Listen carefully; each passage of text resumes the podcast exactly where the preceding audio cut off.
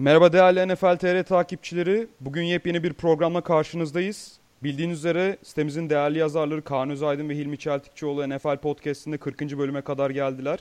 Her hafta düzenli olarak NFL hakkında konuşuyorlar, NFL gündemini konuşuyorlar.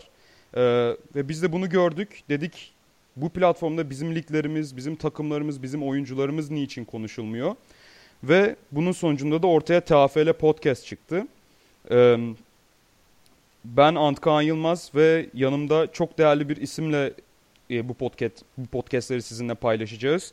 Ee, yanımdaki isim Oktay Çavuş. Türkiye'deki Amerikan futboluna katkısı yatsınamaz bir isim. Zaten NFL TR künyesine baktığınız zaman bile e, neler yaptığını, neler başardığını görüyorsunuz. Evet Oktay abi hoş geldin podcast'te. Hoş bulduk Antkan nasılsın? Teşekkürler abi sen nasılsın? Gayet heyecanlıyım. Ee, ilk podcast'imiz olacak. Neler hissediyorsun podcast ile ilgili? Ya biraz geç kaldık tabii. Yani neticede futbol konuşurken Türkiye'deki futbolla ilgili herhangi bir yayın yapmadığımızı fark ettik. Evet, Sezon kısa olduğu zaman da yaptığımız yayınlar sadece maç değerlendirmesi ve önümüzdeki maçların tahminleri şeklinde gelişiyor. Sezon bitiminden itibaren de hiçbir şey konuşmuyoruz. Ama hmm. aslında konuşulacak çok şey var. Kesinlikle abi. Ee, o yüzden ben e, özellikle teknik kurul en son toplantı yaptık. Şimdi önümüzde bir olağan genel kurul var, federasyon Hı-hı. seçimi var. Bunun ekseninde genel olarak Türkiye'deki Amerikan futbolu hakkında en çok merak edilenler, en çok konuşulanlar, tartışılanlar neyse, gündem neyse onun üzerinden gitmek isterim. Evet, evet abi. Zaten e, biliyorsun ona göre de bir gündemimiz var. İstersen dinleyicilerimizi de açıklayalım hemen ilk e, bölümün gündemini. En başta bir geçen sezonu değerlendirelim. Biliyorsun e, beraber izlemiştik. Çok güzel bir final oldu. E, onun öncesinde de güzel yarı final maçları olmuştu. Çok heyecanlıydı.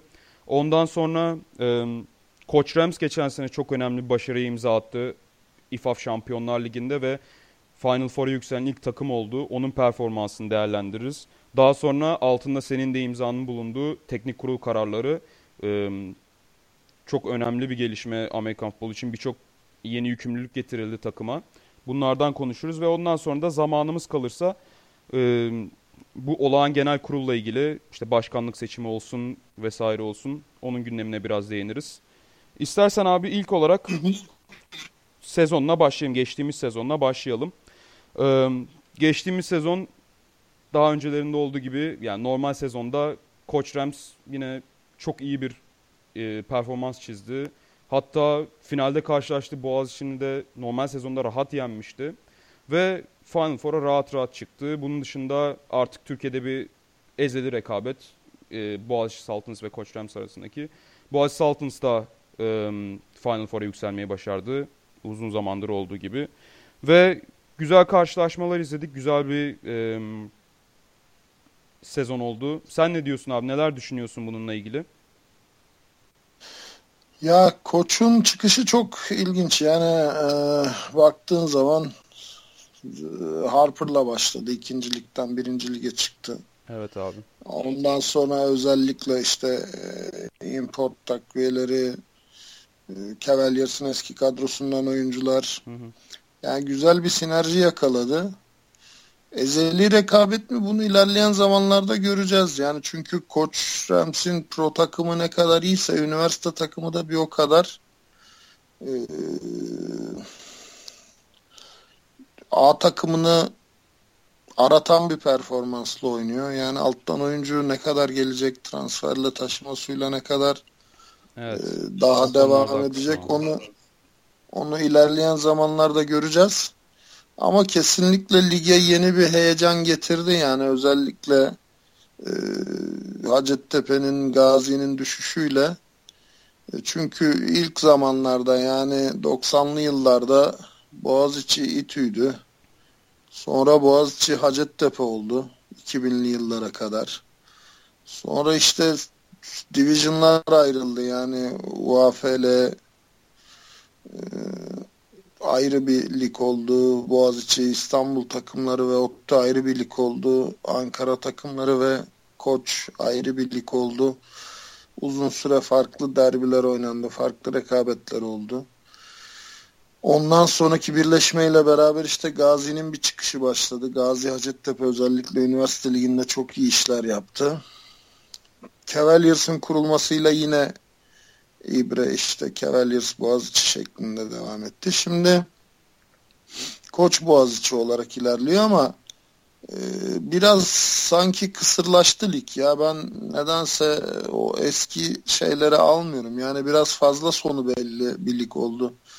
E, bu evet sene abi. sürekli iki takım arasında geçiyor e, rekabet özellikle son e, yıllarda zaten hani son 3 sezonunda final oynayan takımları belli. Zaten ben ona istinaden söylemiştim hani bir ezeli rekabet halini alıyor mu almıyor mu diye. Ama tabii dediğin gibi e, lig tarihinde dengeler çok değişti. Yani Boğaziçi bir nevi e, hep o rekabetlerin içerisinde olan bir takımdı. Genelde onun yanına yeni takımlar eklendi veya bazı takımlar e, en üst seviyeden düştüler. Ama şey konusunda çok haklısın bence de. Koç Rams cidden lige yeni bir soluk getirdi. Yani import oyuncuları çok iyiler. Özellikle yani geçen sene ben Steven Lee Strother'ı izledim running back. Hani contain edilmesi çok zor bir oyuncu. Ee, awareness'ı çok fazla. Hani kafasını kaldırdığı an zaten e, neyin ne olduğunu savunma oyununu hemen anlayabilen birisi ve çok da çevik olduğu için tackle'ları birer birer kırabilen bir oyuncu. Ee, hani onları izlemek benim için güzel bir şeydi. Bilmiyorum sen ne düşünüyorsun bu konuda? Ya zaten final maçının seyrini de değiştiren oyunculardan biri oldu. Yani ben final maçından önce yaptığım yorumda e, biraz daha farklı ve daha rahat bir maç bekliyordum koç lehine. Ama Boğaziçi ağırlığını koymaya başladığı zaman e, oyuna yani koçta buna karşılık verebilen birkaç oyuncu ve birkaç oyun oldu. Kırılma anlarında hep aynı oyuncuların isimleri çıktı. Import oyuncular ön plana çok çıktı. Hı. Ee, dolayısıyla evet gerçekten çok kaliteli, çok iyi oyuncular var. Ee, ligin de seyri değişiyor ama e, bende hala ligle ilgili hayal kırıklıkları var. Yani ben hala ligin o köklü takımlarından İTÜ'nün, ODTÜ'nün bir çıkış yapmasını bekliyorum. Yani biraz daha kalıcı olmalarını bekliyorum. Yani biraz bir NFL tadını yakalıyormuş. Yani 90'lı yıllarda Cowboys 49ers'tı. Ondan sonra işte e, yani farklı takımlar çıktı. Ya her sene olmasa bile her 5 senelik periyotlarda farklı takımlar yükseldi. Hı işte Kurt Warner'lar, Brett Favre'lar sürekli Super Bowl'larda farklı takımlar, farklı isimler seyrediyoruz ama burada nedense çok kısır ilerliyor.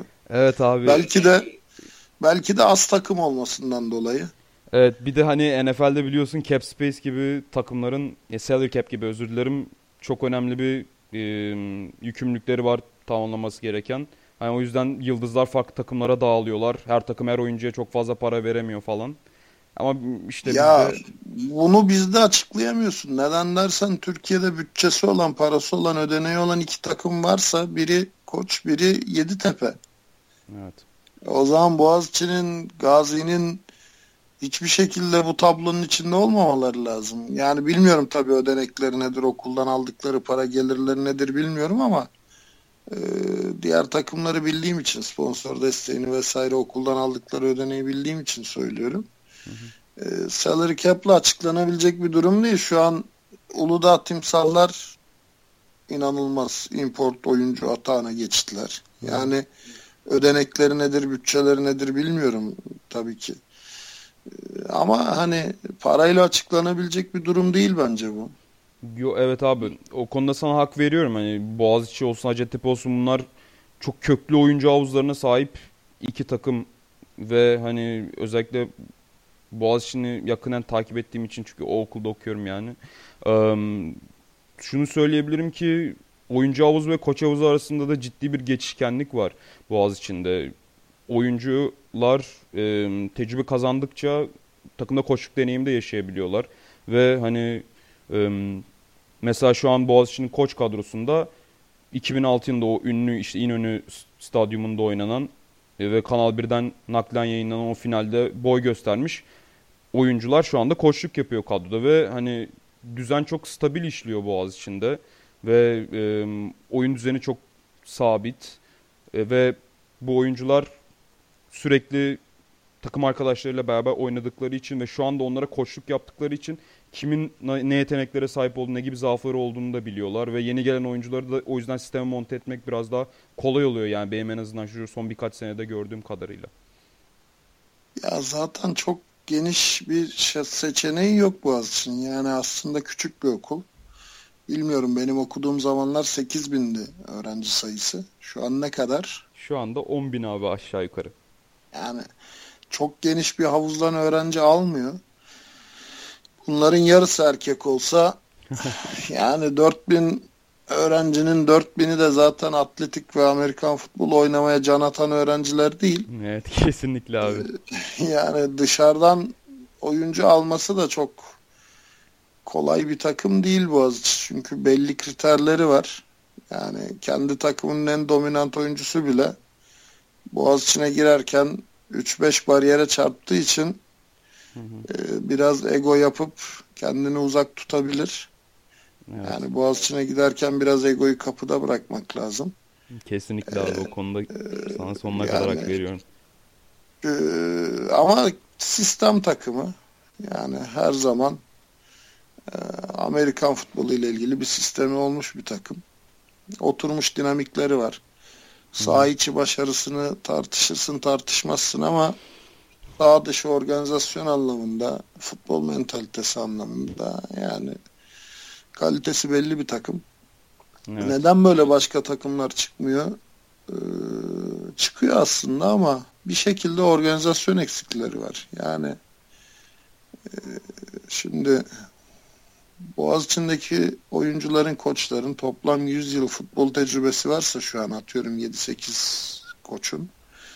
Diğer takımlarda bu 30 yıl. Hı hı. Yani Boğaziçi'nin kuruluşu 1988 ve o dönemden aktif insanlar var hala takımın etrafında. Benden de eski oyuncular, benden de eski koçlar var. Evet evet. Hinterland'ı bayağı insanlar, geniş yani takımın. Hı hı. Ve bu insanlar hala bir şekilde takımın çevresindeler. Yani deneyimlerini, tecrübelerini vesaire e, aktarıyorlar yeni oyunculara, yeni koçlara bir orada sürekli bir döngü var, devir daim var. En büyük avantajı bu bence. Yoksa çok avantajlı bir takım değil Boğaziçi Saltans. Yani dediğim gibi çok küçük bir popülasyondan çok da atletik yeteneği olmayan oyuncular seçiyor. Çünkü yani Boğaziçi'nin bir spor akademisi yok ya da kolay kazanılabilecek bir bölümü yok. Hı hı. Boğaziçi'ne giren bir oyuncu 24 saatin yani hiç yoksa en az 10 saati ders çalışmakla mükellef olarak oraya geliyor. Evet. Ve yani. hani Saltins'da oynadığı müddetçe gerek üniversite takımında gerek profesyonel takımda bile halen ciddi akademik yükleri var yani omuzlarında. E tabi yani e, aslında çok hani Boğaziçi Boğaziçi e, benim asıl hayret ettiğim spor akademisi olan takımların neden bir türlü final potasına giremedi. Yani çünkü damıtılmış sporcuları alan okullar var. Ben bu akşam e, İstanbul Üniversitesi'nin flag futbol antrenmanına gittim seyretmek için. İşte davet ettiler sağ olsunlar bir hani öyle onlarla bir oturduk konuştuk belli tavsiyelerde bulundum vesaire. Ya İstanbul Üniversitesi mesela inanılmaz geniş oyuncu havuzu olan bir okul. Spor akademisi olan bir okul. Ben mesela bu tür okullardan çıkışlar bekliyorum aslında. Abi hani söylediğin çok mantıklı ama kafama şöyle bir şey takıldı benim. Ee, biliyorsun spor akademileri genelde niş bölümlerden yani niş spor dallarından oyuncular alıyor. Mesela işte baskette uzmanlaşmışsan lisede ve işte iyi bir takımda oynamışsan falan yetenek sınavına hani baskete göre giriyorsun ve kazanıyorsun falan. Hani acaba spor arasında geçiş yapmak mı zor oluyor? O yüzden mi e, yetenekli oyuncular çıkmıyor? Yani zaten çocukluğundan beri basket oynamış birisinin Amerikan futboluna dönmesi mi zor? Bu konuda neler düşünüyorsun, neler söylemek istersin? Ya öyle bir şey olsa bir kere zaten Amerika'daki sistem çöker Antkan. Çünkü orada genelde burs verdikleri oyuncuları ya beyzbolda ya basketbolda yani Amerikan futboluyla beraber en az bir sporda daha kullanıyor üniversiteler.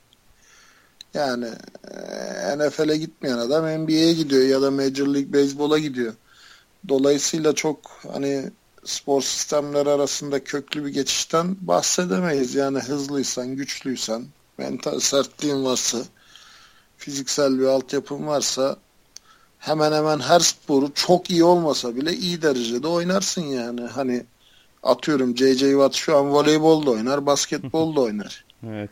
Ha tamam yani belki bir Kobe Bryant gibi basketbol oynayamaz ama yani normal sıfırdan başlayan bir adama göre 10 gömlek daha iyi oynar. Evet. Haklısın. Dolayısıyla olay biraz şeyden yani oyuncu mentalitesinden ziyade herhalde e, sporun geldiği nokta ve coachingle alakalı bir körelme yoluna gidiyor. Yani bunu da biraz zamanla aşacağız. Ne yazık ki Amerikan futbolu hala gelecek vadeden bir spor değil.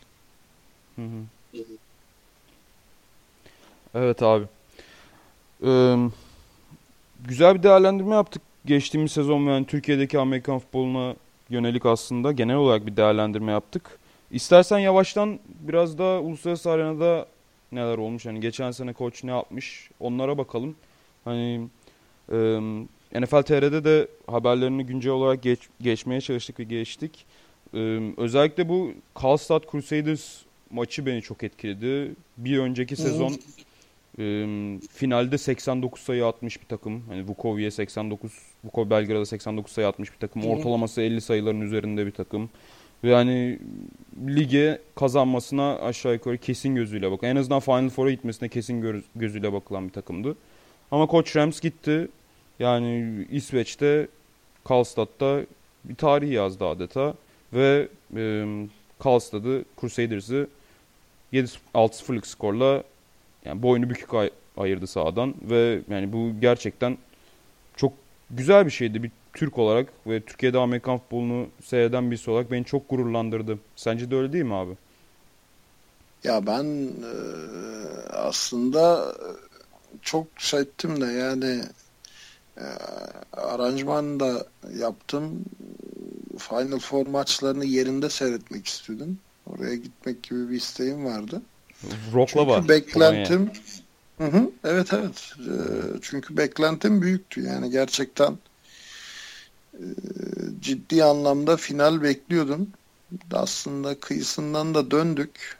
Evet evet. Bu sene nasıl olur bilmiyorum. Ee, ama umarım bu sene daha iyi bir başarı elde ederiz. Her zaman ben çünkü şunu iddia ediyordum. Mesela işte delegasyona gittiğim zaman ya da koçluk seminerlerine vesaire katıldığım zaman yani Türkiye'den çıkacak bir takım ya da Türk milli takımı Avrupa'da ilk onda rahat rekabet eder. Yani rahat rekabet eder derken önüne geleni yener anlamında değil. Evet evet anlıyorum Ama demek işte- istediğin abi. Ee, birkaç tane demirbaş olmuş takımla hani altyapısı ve ekonomisi çok güçlü birkaç takımı bir kenara koyarak karşısına çıkabilecek her takımla başa baş oynar anlamında söylüyordum. Biz bunun teknik ve fiziksel altyapısını sağladık ülke olarak. Hı hı. Ee, benim de beklentim büyüktü. Ee, bir bakıma başardık, bir bakıma başaramadık. Ama umarım önümüzdeki yıllarda bunu daha net bir şekilde ortaya koyabileceğiz. Hı hı. Evet abi. Bu arada e, bilmeyen dinleyicilerimizi de hemen hatırlatalım. Koç Rams e, Polonya'nın Wrocław kentinde Final Four'da ilk maçında İtalyan ekibi Milan Siemen'e 17-14 mağlup olarak hani çok yakın geçen bir maç sonrasında lige veda etmişti. Hani bu bile aslında gelecek için çok iyi bir şey Türk, Türk Amerikan futbolu için. Daha sonuçta 20 yıllık, 25 yıllık bir camiadan bahsediyoruz. Onun için çok güzel bir şey aslında. Ee, Ya şöyle söyleyeyim ben eee Siemen'le biz bir hazırlık maçı yapmıştık. Yani çok çok çok eskiden. hı hı, Eee, yanlış hatırlamıyorsam daha o zamanlar bile Fiat ve Coca-Cola gibi sponsorları vardı adamların. evet. Şimdi yani bununla rekabet etmek cidden zor. Tamam Kesinlikle koçun da koçun da sponsorları var. Koçun da ödeneği var ama yani baktığınız zaman koç eee, üst liglerde birkaç senedir mücadele eden bir takım. Hı hı. E, yenildiği takım e, yaklaşık 20 yıldır bu liglerde mücadele eden bir takım. Evet. Biraz aslında tecrübe kazansa e, çok da yolunu açık görüyorum ben Koç Rams'ın. Evet. Abi işte senin de dediğin gibi biraz başarı ne kadar daim olacak o çok önemli Koç Rams için. Ne o eşiği de aşarlarsa herhalde kolay kolay e, kimse tutamayacak yani onları. Ya işte ama bunun gibi daha fazla takım olması lazım. Çünkü şimdi ortaya şöyle bir şey çıkıyor, tablo çıkıyor. İşte bir takım çıkıyor, ligi domine ediyor. E, bir noktadan sonra da düşüşe geçiyor. Bu sefer de ligin kalitesi azalmaya başlıyor. Hı hı. Yani e, sürekli yeni gelen challenge'lar lazım. Mesela işte e, Sakarya Boğaziçi'ni yendi. Bir şeyler beklendi Sakarya'dan ama olmadı. Hı hı. E, bakıyorsun diğer taraftan işte e, Challenger olarak gördüğün takımlardan biri bu sene ligden düştü yani. Evet. Mersin. Evet evet. Mustangs. Haklısın yani abi. Neler yapar? Importları var. Köklü bir şeyi var. Hani e, ikinci ligde köklü bir e, duruşu var. E, sağlam bir takım derken ikinci lige düştü. Yani biraz ben sirkülasyon olmasını bekliyorum artık. Zamanı geldi diye düşünüyorum. Evet abi kesinlikle. Yani en azından belki Ankara'daki takımların kendi bölgelerinde bir rekabet içerisine girmesi bile bu büyük arenada kendilerine bir yer bulması için daha iyi olabilir bu, bu tarz küçük küçük bölgesel rekabetler. Bana da öyle geliyor. Zaten e, o konuya geleceğiz birazdan. O yüzden ben özellikle birincilikteki takımların sayısının artmasını istiyorum. Daha fazla maç oynasın takımlar. Ee, alttaki takımlar da biraz daha rekabet ortamına alışsınlar, ısınsınlar. Maç sayısı arttıkça, takım sayısı arttıkça ve bu takımların birbiriyle oynadıkları maçların neticesinde kazandıkları tecrübenin artmasıyla biraz daha fazla sirkülasyon olacağını düşünüyorum. Yani en azından önümüzdeki 5 sene ben Boğaziçi Saltans Koç Rams finali seyretmek istemiyorum. Hı hı. Evet yani yeni soluklar lazım senin de dediğin gibi. Ve şeye de ben çok katılıyorum abi. Tabii işte dediğin gibi ilerleyen zamanlarda konuşacağız onu. Bu podcast'in ilerleyen zamanlarında konuşacağız maç sayılarının artması, takımların artması onun ciddi artıları varmış gibi geliyor bana da. En azından hani Amerikan futbolunu bir antrenman sporu olmak. Hani İlmi abi çok der ya Amerikan futbolu antrenman sporudur daha çok. Hani biraz daha ondan daha böyle rekabetçi bir yapıya sahip olan spora dönüştürmek sanki izleyenleri de daha çok bağlayacakmış gibi geliyor bana. Bu spor olan ilgiyi de arttıracakmış gibi geliyor.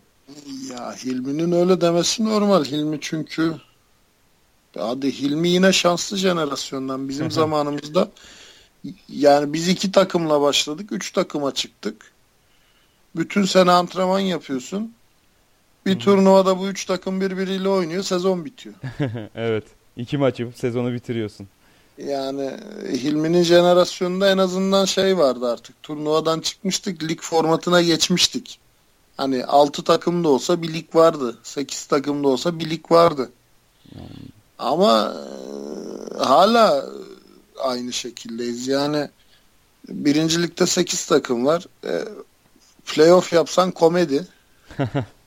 Sadece sıralama için ligi oynamış olacaksın. Evet, evet. Yani ben sayının artmasını isteme sebebim emsal teşkil etmesi için işte baktığın zaman Amerika'da bir lise takımının oynadığı maç sayısı belli. Hı hı. NCAA takımının oynadığı maç sayısı belli. Bizim oynadığımız maç sayısı bunların yarısı. Evet.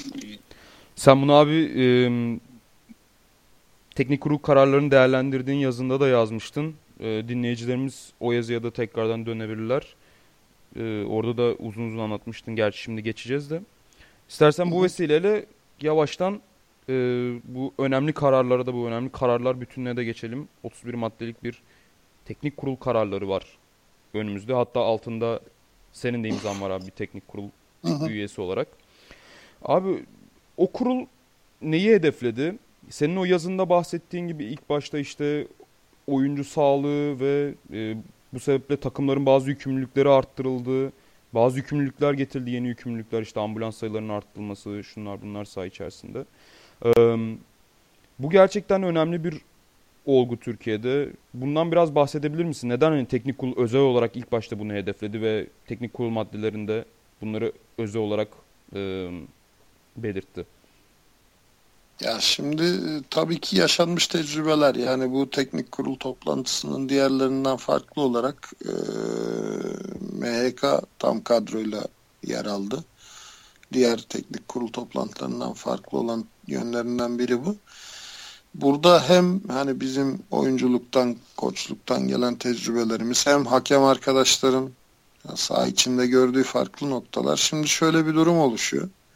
Bir oyuncu sakatlanıyor. Ambulans gidiyor. Bu oyuncuyu bir hastaneye bırakıyor artık. Anlaşmalı hastane mi, en yakındaki hastane mi bunu bilmiyorsun ve geri dönüyor. Bu esnada iki takımın oyuncuları da e, yani oyundan düşmemek, soğumamak için belki ısınma yapıyor, belki yapmıyor, belki bench'te oturup taktik çalışıyor. E, ve bu sefer sayısı 2'ye 3'e çıktığı zaman e, artık takım yöneticileri, takım koçları kritik kararlar almak durumunda kalıyor.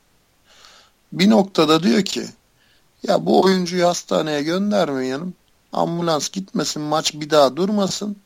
Hı hı. Biz oynamaya devam edelim. Oyuncu işte ayakta tedavi olsun ya da maç sonuna kadar uzansın. Maç sonunda ambulans götürür. Evet, evet. Ama ya bu oyuncunun durumu çok ciddiyse? Bunun sorumluluğunu kimse alamaz. Aynen. Ve ciddi sakatlıklara bir... da tanık oluyoruz abi. Hani sen çok ne daha iyi ki. biliyorsun. Ne yazık ki. E diyelim gönderdin. Oyun dördüncüye durdu.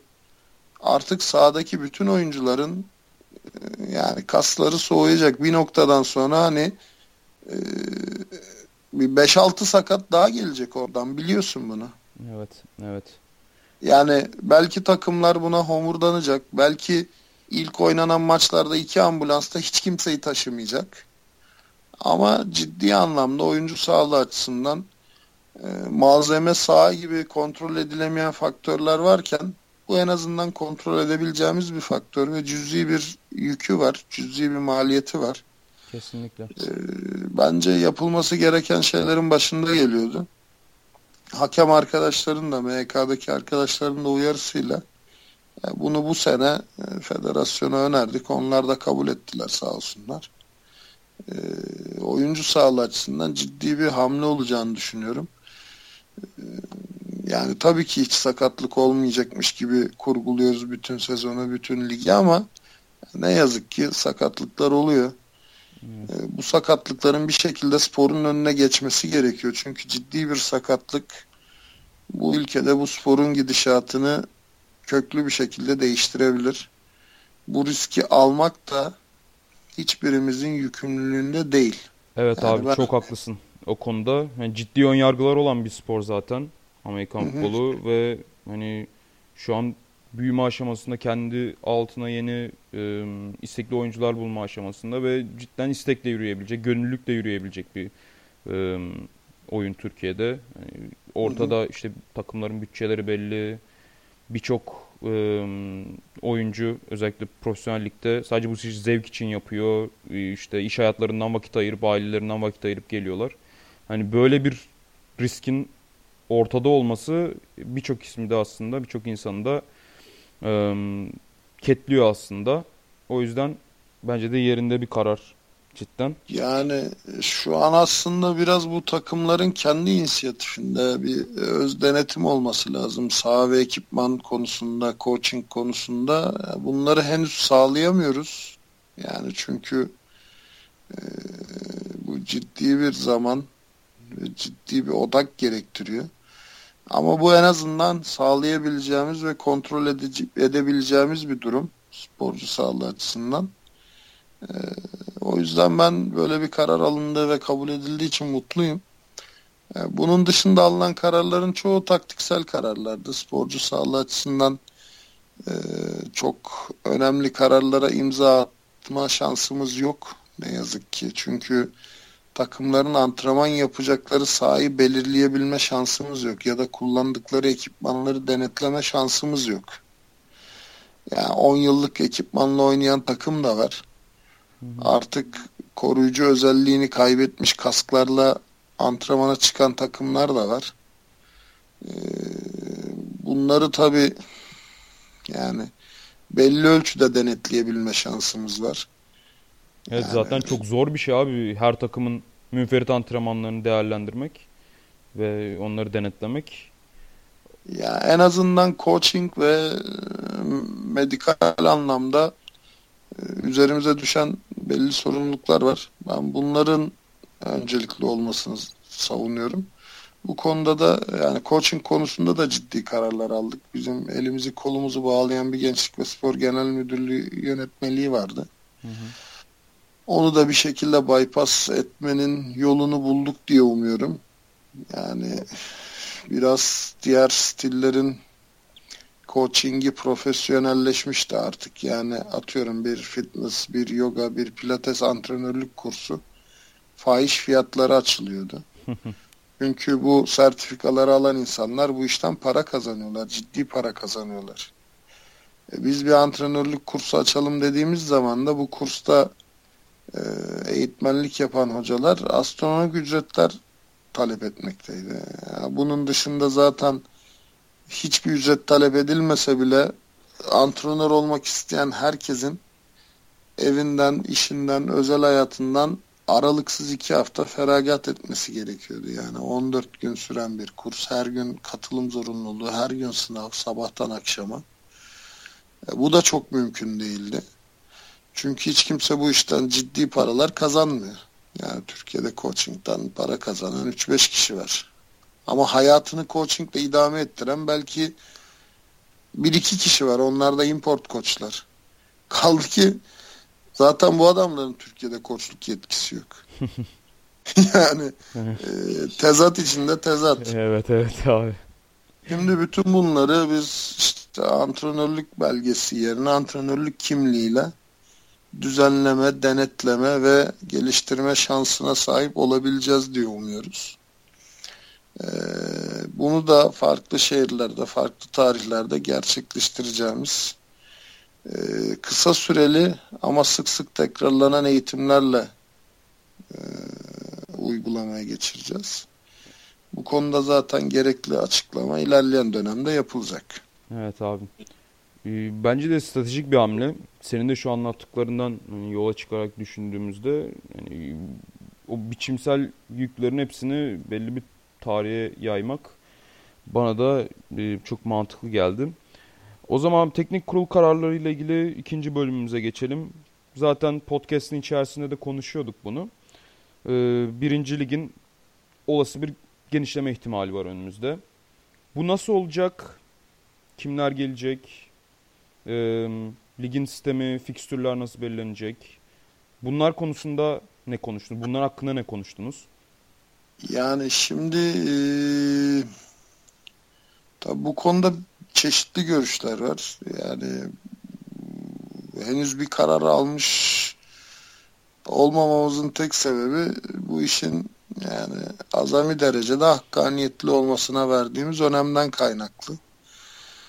Yani ya geçen sene işte çıkma maçı oynayan dört takımdan biliyorsun kazananlar birinci lige yükselmişti. Evet. evet. Ya bu işte dört takımın dördü de alınsın ya da işte bu sene düşecek takımlar düşmesin geçen sene kazananlar eklensin. Bu şekilde görüş bildirenler oldu ama işte teknik kuruldan, Mersin'den ve İzmir'den arkadaşlar olduğu için onlar da rahatsızlar. Yani atıyorum bir konuda karar versek işte vay efendim Mersin'i ve Ege'yi kayırdınız denmesin diye. Onlar da biraz çekimser kaldılar. Biz de açıkçası hiç kimsenin hakkı yenmesin diye çok ince eleyip sık dokuyacağız ama benim kişisel olarak gönlümden geçen şey önümüzdeki sene ligde mücadele eden takımların sayısının ona çıkması. Yani artık bu kararın direkt uygulanmaya başlaması. E, belki ondan sonraki senede 12 takıma çıkması. Yani e, zaten ikincilik ciddi anlamda şişmiş durumda. Belki şu an bir üçüncülük açılması söz konusu olacak. Çok fazla yeni kurulan takım ve lige katılmayı talep eden takım var. En az 6 yeni takım eklenecek diye bekliyoruz. En az. Evet. Abi o zaman da o ikinci ligin kotasının ciddi seviyede aşılması anlamına gelecek herhalde. Yani ikincilik için zaten şu an fikstürü belirlemedik. Tabii ki taslak bir fikstür oluşturduk ama öncelikle bir başvuruların yani nihai başvuruların alınması gerekiyor. Yani belki NFL tarzı bir division sistemine geçeceğiz. Yani kendi grubunda işte atıyorum 3 maç oynayıp diğer division'la da 2 maç oynayacak şekilde falan düzenlemelere gitme yoluna da gitmemiz gerekebilir bu sene. Evet, evet. Ee, haklısın abi o konuda. Ee, cidden ligdeki takımlarımızın sayısı bana da çok yeterliymiş gibi gelmiyor. En azından bir TFL sever olarak, TFL maçlarına gitmeye çalışan birisi olarak sanırım hani benim için de daha iyi olacak e, ligdeki maçların ve ligdeki takımların sayısının artması. E, off-season döneminin belki kısalması. Çünkü podcast'ten önce de konuşmuştuk seninle. Off-season dönemi cidden çok uzun oluyor e, sezonlar kısa olduğu zaman. O zaman hani e, ister istemez off-season dönemlerinde TFL unutuluyor bir bakıma. Aslında o dönemlerde bir şeyler konuşmamız gerekiyor belki de. Onun için ligin bu genişlemesi sanırım gerçekten Amerikan futbolu için, Türkiye'deki Amerikan futbolu için en hayırlısı olacak. Abi son e, gündem maddemizde teknik kurul kararlarıyla ilgili bu import oyuncu statüsü ve işte yabancı oyuncular yeni kararlardan nasıl etkilenecek? İstersen abi bir bilmeyenler için bir import oyuncu statüsü tanımı yapabilirsen bu güzel olur. Çünkü import oyuncu ve yabancı oyuncu arasında İFAF'a göre belli farklar var. İFAF'ın belirlediği kriterlere göre. Onları istersen dinleyicilerimize açıklasan ya en, olacak. En, en açık şekliyle import oyuncular e, bu işi profesyonel olarak para için yapan e, profesyonellikten gelen özellikle belli liglerde oynamış ya da belli divisionlardan çıkmış oyuncular. Ya bunun net tanımı var. Ee, yabancı oyuncu dediğimiz işte atıyorum exchange ile gelmiş. Sadece Amerika'dan ya da Avrupa'dan da değil. Kırgızistan'dan, Kazakistan'dan vesaire Türkiye Cumhuriyetlerden de gelmiş olup işte üniversitede burada öğrenim gören ama Türk vatandaşı olmayan atletik, yetenekli oyuncuların takıma girmesiyle elde edilen bir statü. Import oyuncularsa direkt profesyonel olarak ücret karşılığı oturma ve çalışma izniyle takımlara davet edilen ve adapte edilen oyuncular. Ee, bunun net detaylı tanımı var sitede. Ee, teknik kurul kararlarının içinde. Geçen sene biz bu tanımı net yaptığımızı düşünüyorduk yani. Fakat işte biraz Türk aklı farklı çalışıyor. Yani bir sistem koyduğunuz zaman evet onun açığını bulma yoluna gitmeyi tercih ediyor insanlar. Sisteme oyun göstermek yerine. O yüzden böyle hani en ince noktasına kadar açık açık yazılması gerekiyor. Biz de zaten dünyada bu işin federasyonu olan bütün dünya federasyonlarını ya Avrupa Federasyonu, Pasifik Federasyonu vesaire e, üst çatısı olan İFAF'ın kuralını direkt adapte ettik. E, bununla birlikte aynı oyuncunun bir sezon içinde birkaç farklı ligde oynamasının da yolu kesilmiş olacak. Çünkü belki bizde eskisi kadar olmuyor ama diğer ülkelerde şöyle bir şey oluyor. İşte oyuncu geliyor bizde dört maç oynuyor gidiyor orada iki maç oynuyor. Ondan sonra diğer lige geçiyor. Lig sürelerinin başlangıç ve bitiş sürelerinin farklı olması e, mevsimsel farklılıklardan dolayı e, final tarihlerindeki sapmalar vesaire sebebiyle yani bunun yolunu kesmiş olacağız. Böylelikle oyuncuda bir aidiyet olacak gelen import oyuncuda. Yani aman ben sakatlanmayayım e, iki ay sonra İtalya Ligi'nde oynayacağım diye düşünmeyecek. Ya da işte dört maçlığına geldim sonra gideceğim diye düşünmeyecek. Evet. Peki abi ee, Türk Federasyonu'nun e, diğer ulusların federasyonlarına böyle bir müdahale yetkisi var mı? Diğer e, ulusların federasyonlarına müdahale etmiyor zaten. Burada oyuncu transferi İFAF e, bünyesinde yani üst federasyon bünyesinde onaylanıyor. Dolayısıyla İFAF'tan onay almış bir oyuncu İFAF'a üye başka bir ülkede bunu oynayamıyor bu. Yani e, lisansı çıkartıp aynı yıl içinde oynama şansına sahip olamıyor. Ha İFAF'a üye olmayan tabii ki Amerika, Kana, Kanada gibi ülkelerde oynayabilir. Hı hı. Ama ben zaten yani Amerika'da, Kanada'da oynama ihtimali, profesyonel olarak oynama ihtimali olan birinin de evet, Türkiye'ye gelip burada oynayacağını düşünmüyorum. Kesinlikle, yani. kesinlikle. Evet abi. Ee, o zaman teknik kurul bölümümüzü kapatalım ve gündemimizin son maddesi olan bu olağan genel kurula geçelim abi. Ee, Bir değişiklik yaşandı. Normalde 30 Ekim tarihinde olacaktı. Olağan genel kurul ve burada başkanlık seçimi ve yönetim kurulu seçimi yapılacaktı.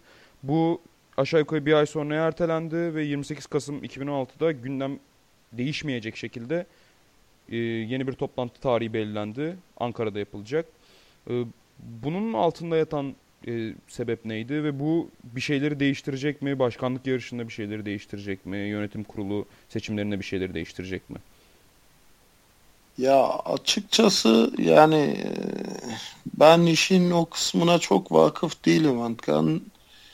Ee, hiçbir zaman yani tamam Amerikan futbolunun çok içinde oldum.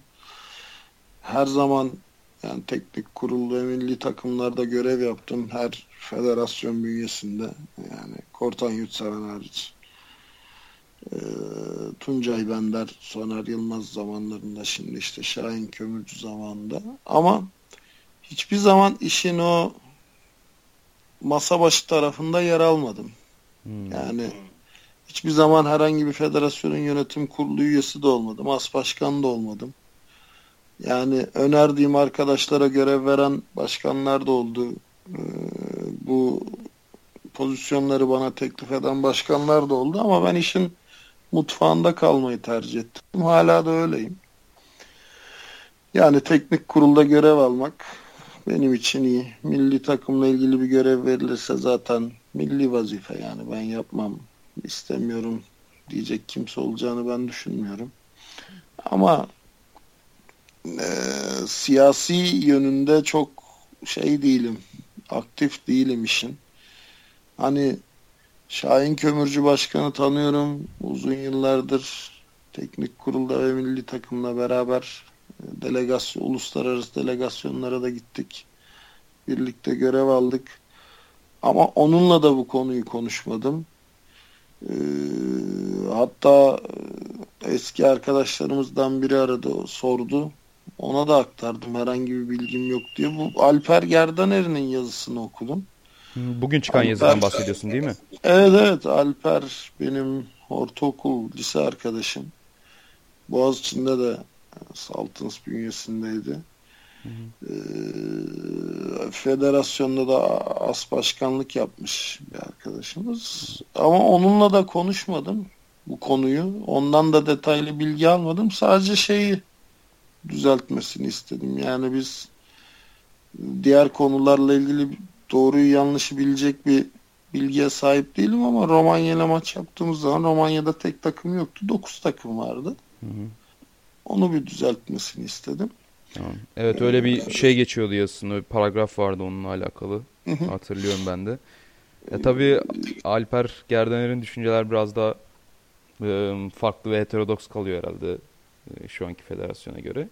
Ya şimdi Alper federasyon çatısında görev almış bir arkadaş. Yani federasyonun içindeki diğer yönetim kurulu üyelerini tanıyabilir. Şu an aday olan insanlarla ilgili bilgisi olabilir. Ben aday olan insanların isimlerini de bilmiyorum, pozisyonlarını da bilmiyorum. Ee, Şahin Kömürcü ve federasyonda görev alan işte Cem Aslan, Oya Hanım dışındaki insanlarla da hiçbir dirsek temasım olmadı. Dolayısıyla çok vakıf değilim konuya. Ha mevcut delege sistemi içerisinde bir değişiklik olur mu? Yani çok beklemiyorum açıkçası. Çünkü mevcut delege sistemi